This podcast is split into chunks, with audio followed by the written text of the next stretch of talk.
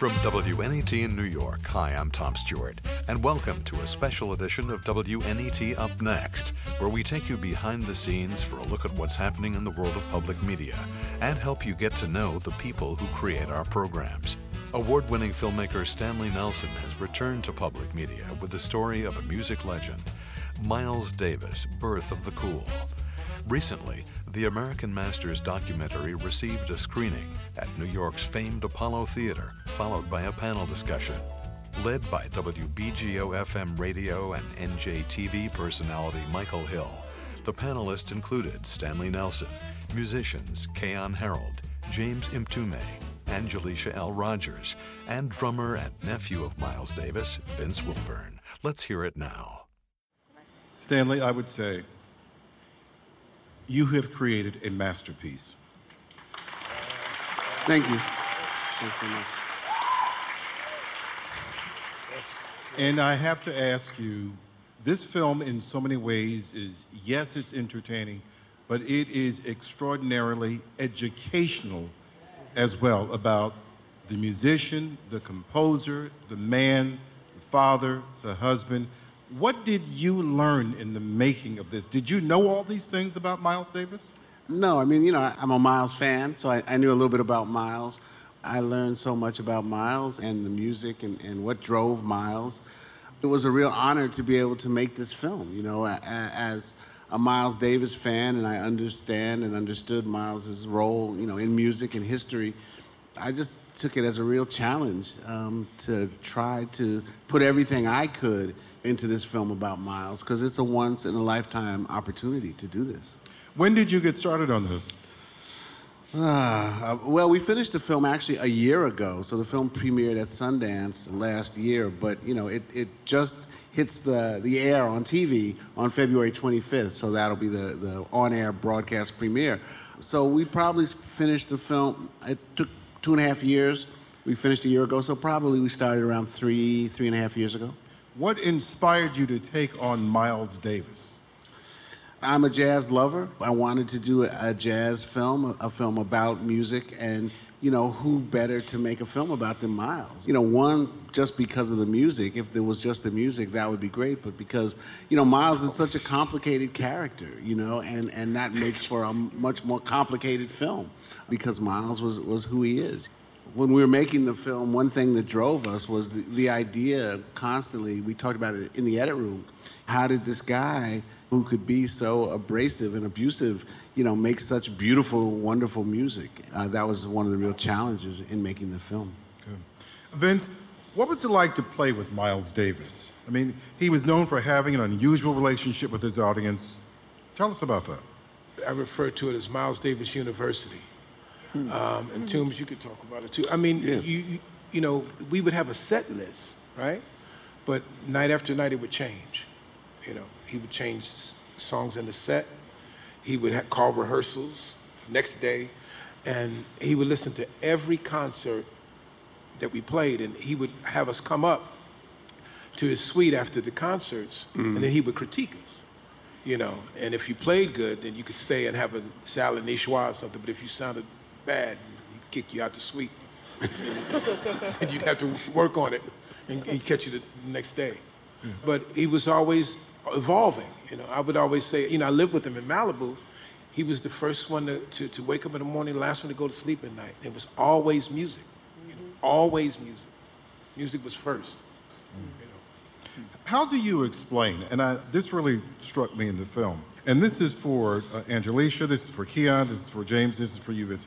How do you explain that somebody goes into a recording studio mm-hmm. not having written any music mm-hmm. and you produce something like Kind of Blue? How on earth does somebody do this? Mm-hmm. James? Well, before I start, I, I, I want to give my heartfelt thank you to the Apollo. When my father, Jimmy Heath, died, you guys put that on the front. A lot of people don't know that relationship because of the name, but Jimmy Heath is my father. So uh, I just wanted to say that first. To address your point, it's the same way funk artists do. How does George Clinton walk in the studio and we get we want the funk. Miles was in tune with the peripheral understanding of music. See, specificity is something you can get in school. Peripheral understanding you get from the heart. Hmm. And, and I also reject the idea that he was that abrasive. Most people who didn't know him felt that. You can't play that warm and not be that warm. Yeah. yeah, Ke- Keyon? Um, first of all, it's a pleasure to be here and I want to say thank you to Stanley and everybody up here. I'm really, really inspired by everything y'all doing. Mr. Mtume, Vince, appreciate y'all. Basically, I'm still trying to figure it out. how, to go, how to go into the studio and do something like Kinda Blue, because there's never been anything like it. You know, since then, it's special now. Every time you hear it, the warmth, the heart, the brilliance, the innovation of it all is something special. And it's something that, as long as I play that horn, I always aspire to get there. As a musician, as a, as a composer, just as a, as a being, the brilliance and the beauty of the love that, that emits from the record is nothing short of special. And it takes a special person to assemble that kind of a group, that kind of a cast, that he knows that, you know what, if I do this, this is going to happen. I feel like Miles is just ma- was magic like that. Yes. Angelica? Yes, just to piggyback off of what they said, you, you can't get that warmth unless you have that warmth. it's a saying that says you can't get water out of a stone. Miles wasn't a stone, he was a water fountain. Have you ever known somebody to score a movie like Stanley showed in there, where someone is, again, no written music, you're standing there looking at the film play and you're improvising as Vince? Help, help me here. L- listen, everybody. I'm going to break it down. You have to be around somebody of that magnitude, of that, that you know, that. To, to, to- somebody, I, I always I talk about this too. This man changed clothes six times a day, because that's how his mind worked.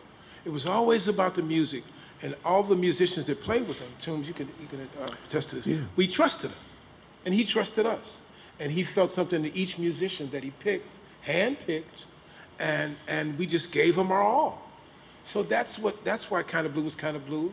The funk bands, the the the, the, the quintets, the, uh, Toombs band, you know, the rock, you know, with Al and those guys. We gave Uncle Miles what he asked for, and then he gave it back to us. So it's hard to explain. You just have to be around it. You, you had to to be there, be in the moment. You know, he never wanted to look back. One time I was, we were in a car, and I had the quintet on the cassette, the second quintet with Tony Herman and the Walkmans were prevalent back in the day. And, and he asked me, to, he said, give me that cassette. Because he didn't want me to listen to that, you know. Mm. You know what I mean? Yeah, he, no, he, right. he didn't want to, as, as, as as that was, he didn't want me to listen to the quintet because he was moving forward. To add to what uh, Brother Vincent said, what Miles told me once was, when you cross a bridge, burn it. So you can't go back. If you ain't got no rear view mirror, you can only go forward. And that's, that sums it up. And I, I'd like to say that I know we got a, a little bit of time. I don't want to go through a lot of words. I'm going to give you all a couple of inside Miles Davis stories. Stories are always more memorable than just regular dialogue. And, and to give you, as Vincent was saying, his mindset. I remember, and we talked about this at Lincoln Center, I began to understand the use of tension, tension within a band. We were playing in Italy. Uh, Gary Bartz was, was playing, and uh, Keith Jarrett was in the band. So we- during the break, Gary Bartz comes into Miles' dressing room. I'm sitting there, and Miles says, I mean, and, and, and Gary's cussing. Man, I don't want, I don't want Keith playing behind me, man, when I'm soloing. I can't stand it. And so I'm sitting there. So Miles looks at me and then winks. He tells the, the road manager, go get Keith. He brings Keith in and says, Gary said that's the baddest he ever heard. As a matter of fact, play more. Look, the next set was crazy, but it was some of the greatest music I've heard. And he looked at me and winked again at the end of the set, like tension.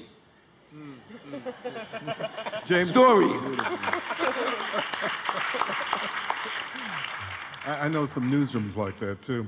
Um, uh, James, let me ask you this. Uh, Miles's bands were principally men. And who was the most important female artist, would you say, he worked with and had the greatest female influence on him? There was a young lady named Marilyn Mazur that played percussion. She was from Copenhagen when we were in the band. I remember Marilyn. She was, you know, she was actually on the uh, um, Aura soundtrack, and Uncle Miles hired her right on the, on the spot. He would do that. You got a passport? And you were in the band. Let me add, you know, one of the thing, things you, you asked me when we started, um, what was what did you learn? And one of the things that we learned were how important uh, the women were that Miles was with. Uh, to his music. So you see Frances, you see Marguerite, right. others, uh, Betty Davis. These might not have been women who were in his band, but they were very, very important to Miles's music and Miles's evolution. You brought up the point that he wanted Frances on the cover and stuff like that. That kind of influence you're talking about. Well, you know, Frances tells the whole long story in the film of, of, of taking him to, to hear Flamenco, yeah. which then uh, right. Sketches of Spain came out of. You know, Betty Davis and, and the intro took the kind of rock, which became what he did with Bitches Brew and, and onward in his career. So, so much of, of Miles's music was influenced by the women in his life. And that, that was something that we didn't kind of know going in that wasn't going to be a beat in the story, but it became a, a real strong beat as we developed the story. Frances is quite a character, isn't she? yeah. Frances is incredible. Frances uh, passed away a year and a half ago, I guess it was, yeah. at Thanksgiving, right before we released the film. Unfortunately, we we always talk about, you know, uh, we wish we had Frances at, at some of these screenings because right. she would love to be here and she would have been hilarious. So. well, I, I, know you've screened this in a lot of places. What's it like screening it here at the Apollo? The Apollo is special. I mean, you know, one, the audience is special. Let me put it this way. We premiered the film at Sundance Film Festival, and it was great. I mean, you know, the, the audience was great. We got a standing ovation. The audience was great. But the first time we, we screened the film with a largely black audience, we were like. it's something else. You know, you can't get blacker than the Apollo. Yeah, we, we, screened it. We screened, yeah. yeah. We also screened it in South Africa. Right. And the reaction from the, from the audiences in South Africa was amazing, man. One night we did it in Soweto mm. with a tent with a guy with a laptop. and, wow. and the, no, seriously. And the musicians were in tears. I mean, the audience was, the, the entire audience was in tears. Do you hear do you see, do you feel Miles's influence today when people take the stage with the trumpet, with the band, with the quintet, with the quartet?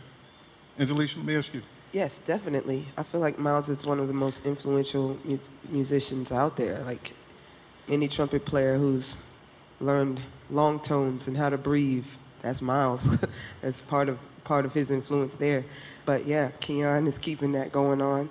Wallace Roney, you have other trumpet players out there that are that are definitely carrying the torch. Good. Keyon? Miles's influences touches everything miles ahead. Anything I hear that has some kind of innovation to it, I know Miles has influenced somebody in some way every day. And anytime I hear him, it's just like, wow. Listening to this film backstage, you know, it's just like, goodness gracious all the trumpet players, Christian Scott, Maurice Brown, so many guys are just pushing, keeping it going. You know? Stanley, I got to say this. Uh, it was educational for me in a whole lot of ways. But one of the things yeah. early on in the film that I thought was important is that we know these stories, these unlikable qualities we know about Miles Davis when it comes to the domestic violence and things like that. And I always wondered, okay, wh- where did that come from? But you addressed that early on. Sometimes when these kinds of films and documentaries are made about the heroes we see in society, people tend to gloss over those things. You did not. You well, addressed it head on. We had to address it head on. You know, some a lot of these things are known about about Miles, but for us, you know, I mean, we we had to keep it in, in front of us that we're here because of the music. You know, that's why we're here. You know, we're, we're not making the film because of that. So it was how do you get the balance right? Look, in some ways, Frances saved us because Frances is so wonderful in the film and she's so resilient that she really, really saved us. But when we first started talking about it, we said we want to make a film about Miles, warts and all, because to me, you know, his music trumps everything. And so that's, that's the basis of, of the film. Mm-hmm. And it raises the question how do we view our icons when they have qualities or attributes that we we don't admire, that we think are wrong, that we think are heinous oh, or whatever. I well, I, I think first of all, ain't none of us walking on water. Exactly. Nobody's Unless we know where the stones are hitting, you know. So I mean, I, I, I go back to what uh, Brother Nelson said. Ain't nobody in here don't have warts. The thing is, what is your life contribution? What do you leave? I always believe you leave your bloodline and your work. Now, along the way, we all stumble. Sometimes the stumble is not to fall, it's just to move forward faster. I, I don't care about all that stuff, man. And, and I think we get too bogged down with that, and we don't acknowledge the greatness, especially among black people. You know, well, he did, he, he, he did heroin. I did a debate with one guy, it's on YouTube, the guy that was on this thing. And he's talking about he was a heroin addict. I said, man, I'm not here to discuss that. What did he do? We're talking about Miles Davis. So he got high. So what? And, and, and I addressed it in the film only because of when I watched him do it, how it affected me personally as his nephew, as though I superhero. That's why what I refer to it as. And I want to say that when we signed and, and, and gave Stanley our blessings, the family, we didn't know what he was going to do. You know, we didn't. I couldn't go to Herbie's house or Quincy's house with Stanley. He said, "No, I'm going to go and you know take my, my team and, and, and interview." And then he put it all together. We didn't see anything. We didn't see dailies. We didn't see anything to the night before we were to go to, to Sundance. And Stanley sent the link. Now I live in California. Cheryl lives in Vegas. This is Miles' daughter, and, and Erin lives in California. And I watched the link, and I cried. Hmm. And I called Stanley. It was about three in the morning. And, he, and I said, Stanley, man, I'm, Yeah, yeah, right. I'm so emotional, man. It's, it's, it's, it's, it's amazing. He said, man, I'm asleep. I'll call you tomorrow. Click.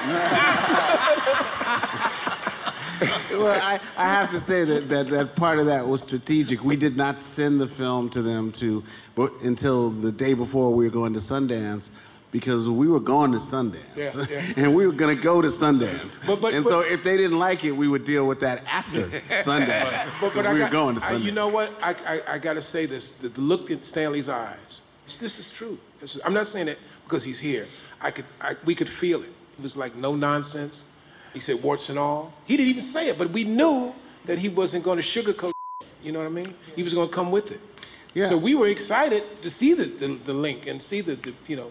This is a film on Miles Davis. Yeah. You know, again, it was my honor, and I took it as that. I just want to tell tell my little Miles Davis story. About 20 years ago, I made a film called The Black Press Soldiers Without Swords, which was a big film for me. And the day we opened the edit room, I got the whole crew together, and we sat down, and I put on Flamenco Sketches, which is the film, the song that ends the film. And I said, you know, I just want to, one day in my life, do something that beautiful. Mm. That's what we're trying to do here. That's what we're trying to do. Um, I'm still trying. I'm still trying. Vince, I'm, curious, at the time some of this was going on, were there any members of the band who knew about it, relatives who knew about it, and anybody try to intervene, talk to Miles about it or anything like that? About what? About some of the uh, domestic violence Yeah, and but I, things like that? Yeah, yeah but I, I don't. You know, I don't want to publicly I understand. spend time on that. My mother would fly to New York and deal with it because my mother was Miles' sister, and my mother, Uncle Miles was the. My mother was the only one that can influence Yeah. Uncle Miles, and she would fly to New York and take care of it. You know, but it, it's public record, and and and, and it's it's it's funny. It's not funny, but it's, it's ironic that all of the, the wives and the girlfriends they all still love Miles. I was with Cicely two days ago, Cicely Tyson. She loved Miles, loves Miles. She has dreams about him. You know, so I'd rather focus on Frances loved Miles until she left this earth. Yeah, let me say too, we, we didn't talk to one musician who who worked with Miles who didn't love Miles, who di- who didn't love Miles. You know, um, every everybody just loved love love, loved Miles. Archie Shepp, you know, who, who Miles who, who Miles told you, you you can't play with me. You know, his next sentence that we cut was, "But I still love Miles. I still loved him." Yeah, yeah. It's the, it's the resilience that, that, that struck me as, as like, wow. My question is, Yes. what would the music be without those stories? Hmm. What would the music be without, you know, those experiences? We'll never know. Angelisha? No, well, I'll, I'll answer the question by saying this. My grandfather once told me this. I put my pants on one leg at a time, just like you do. So, you know, he deals with, you know, he was a man. He was a human. He was on this earth. He had to deal with some of the same things that we have to deal with on this earth, and things happen. But just like Keyon said, there's beauty that comes out of that. There's wisdom that comes out of that. And that's what we heard coming through that trumpet on all this music. Miles performed here. Uh, it may have been the, the first time. Vince, correct me. Friday, March 13th, 1958 at the Apollo. What was it about New York that he, he loved, that he found a home here? Well, Toombs, I mean, he used to love the energy. He would tell me about the energy of New York. He would fly to California, stay in Malibu for a few days, and he, but he'd always have to get back to New York because he, he loved the, the, the energy. The, the, he said he, he listens to the subway and the trains and the, the honking of the horns. And, Yeah, and, and, and, and add to that, again, here's another story to give you the, the, the mindset of a Miles Davis. I remember he called me one day. He said, "Look, Toombs, can you come over? I'm gonna take you to the basketball game." Uh, I mean, the, the Knicks had, you know, uh, Clyde Frazier and everybody, you know. So I'm like, "Oh yeah, solid." I, I roll over. So we're sitting there eating some popcorn or something, and I realized he's not looking at the game. And I'm like, I said, Miles, you're not looking at the game. He said, man, I don't come here to look at the game. Dig this. I come to hear the sneakers, how they squeak on the floor. He said, I want you to learn how to play like that. Broken rhythms. I'm telling you stories, okay? You, you'll remember that. I couldn't, it took me about three months to figure it out. I want you to play like that, broken rhythms. What, what did you think when he said that? I thought what I always thought. I was with a genius. That was just further confirmation of my suspicions. we never, I'll leave it as that. We never questioned him, right, Toombs? Never, Never man. questioned. Because he never questioned you. That's a great point.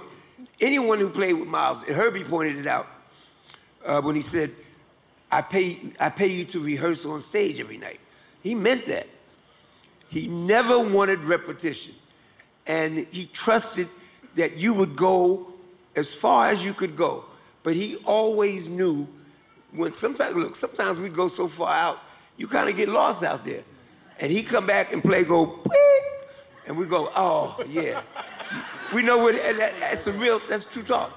Have you ever heard of a musician, any other musician who does that? Get on stage, play. I have confidence in you. You can play. Here's a live audience. Just go. You ever heard anybody else named Miles Davis? Right. Stanley, what was it like when you put all of this together and you stepped back and you looked at this body of work? What was that like? What did you say that you had there? It's a weird experience making a film because you literally make it in the dark. Nobody sees it. You're just working with a couple of people. You're, you're just, it's really intense. My greatest memory of this film, and I'm trying not to cry, is uh, when we finished, I showed it to, to my wife, Marcia Smith, and she had seen little scenes, but she hadn't seen the whole thing. And I showed her the film, and uh, I turned to look at her when it was over, and she was crying. And she said, You did it. You did it. Yeah. And I was like, Whoa. You sure did. You know, you, you, you have because another it's one. hard to explain. You just don't know, you know, what the reaction is until you see the film with an audience. And I, I should say real quick, this film has done really well. We were in theaters, and it did really well, and it did really well. We didn't have a lot of money. It did, it did really well because we asked people to tell other people. So please, you know, pull out that phone and tell other people on February 25th, all over the country, this film will air on PBS. Let people know. We have a network. We talk about a lot of times what we don't have, but we, what we do have is each other.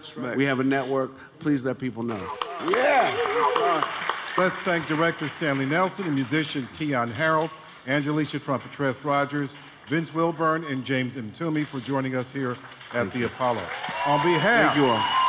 On behalf of 13 NJTV News and WBGO, I'm Michael Hill. A pleasure being your moderator. Thank you. You've been listening to a panel discussion from New York's Apollo Theater on the American Masters documentary Miles Davis Birth of the Cool. The film, produced and directed by Stanley Nelson and his Firelight Media Organization, makes its nationwide PBS debut on Tuesday evening, February 25th at 9 p.m. Special thanks to Mary Burke, Director of WNET's Public Programs and Community Engagement, for making our recording possible.